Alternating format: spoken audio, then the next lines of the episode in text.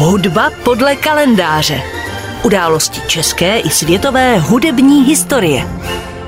Dnešní hudba podle kalendáře je věnována německé klavíristce, hudební skladatelce a pedagožce Kláře Schumann, ženě, která stále zůstává ve stínu svého manžela Roberta Schumana, a to přesto, že ve své době byla skvělou klavírní virtuoskou a i její vlastní skladatelský odkaz stojí za stálé připomínání.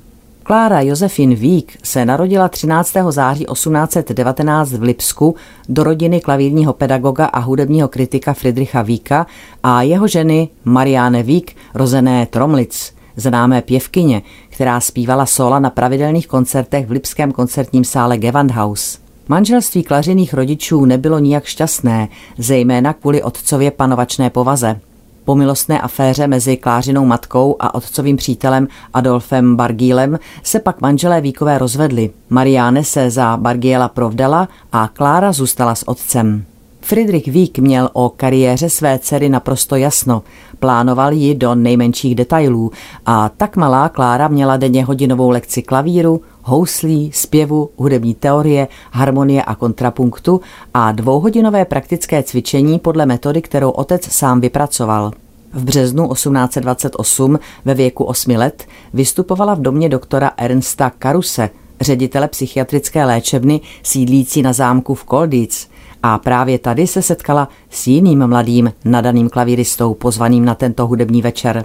O devět let starším Robertem Schumannem toho hra Malé Kláry natolik zaujala, že si vyžádal svolení své matky k přerušení studia práv, aby mohl studovat hudbu u Klářina otce. Po dobu ročního studia bydlel ve Víkově domě a s Klárou se zpřátelil natolik, že si ji již v jejich 15 letech chtěl vzít za manželku. Protože ovšem Friedrich Vík s tím naprosto nesouhlasil, mohli Klára a Robert uzavřít sňatek až v roce 1840. Vraťme se ale ještě zpět do dětství Kláry Schumann. V roce 1830 ve věku jejich 11 let vyjela Klára s otcem na koncertní turné do Paříže a dalších evropských měst. V Paříži oslnila i slavného houslistu Nikolu Paganiniho, který jí dokonce nabídl společné vystoupení. Koncert však přilákal poměrně málo posluchačů. Mnoho lidí v té době totiž opustilo Paříž z obavy před epidemí cholery. Od prosince 1837 do dubna 1838 absolvovala pak Klára Vík sérii recitálů ve Vídni a cestou se zastavila také v Drážďanech a v Praze. Vídeňské publikum Klára naprosto okouzlila. Vycházely pochvalné kritiky, mnozí přední literáti opěvovali její nadání a 15. března 1838 byla Klára dokonce jmenována císařskou a královskou komorní virtuóskou, což bylo nejvyšší rakouské hudební ocenění.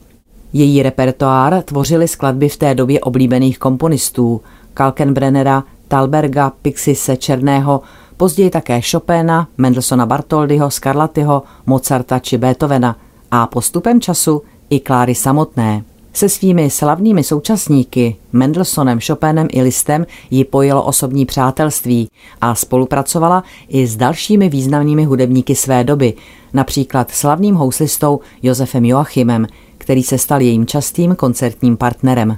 Po smrti svého manžela 29. června 1856 se Klára Šumanová začala plně věnovat interpretaci především jeho skladeb.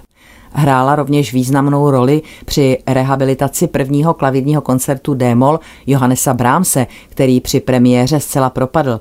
A právě díky jejímu úsilí se koncert úspěšně vrátil do světového repertoáru. Není tedy asi divu, že o mnoho let mladší Brahms byl velkým obdivovatelem Kláry Šumanové a jejím osobním přítelem. V roce 1878 byla Klára Šumanová jmenována profesorkou klavíru na konzervatoři ve Frankfurtu nad Mohanem, kde vyučovala až do roku 1892 a svou pedagogickou činností velice přispěla k rozvoji moderní klavírní techniky. Svůj poslední veřejný koncert měla ve Frankfurtu 12. března 1891. V posledních letech života ztrácela sluch a byla upoutána na kolečkové křeslo. 26. března 1896 utrpěla záchvat mrtvice a zemřela 20.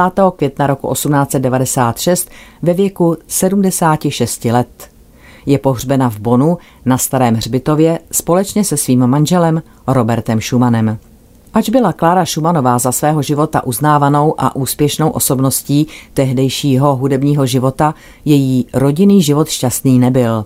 Čtyři z jejich osmi dětí a její manžel zemřeli ještě za jejího života. Jak známo, Robert Schumann byl v průběhu svého života umístěn do psychiatrické léčebny.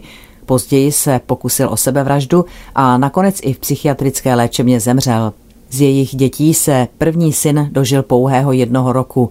Dcera Julie zemřela roku 1852 a zanechala po sobě dvě malé děti. Syn Felix zemřel ve věku 25 let a další ze synů Ferdinand zemřel ve věku 43 let. V českých zemích a v Praze se Klára Šumanová na svých koncertních turné zastavila celkem pětkrát.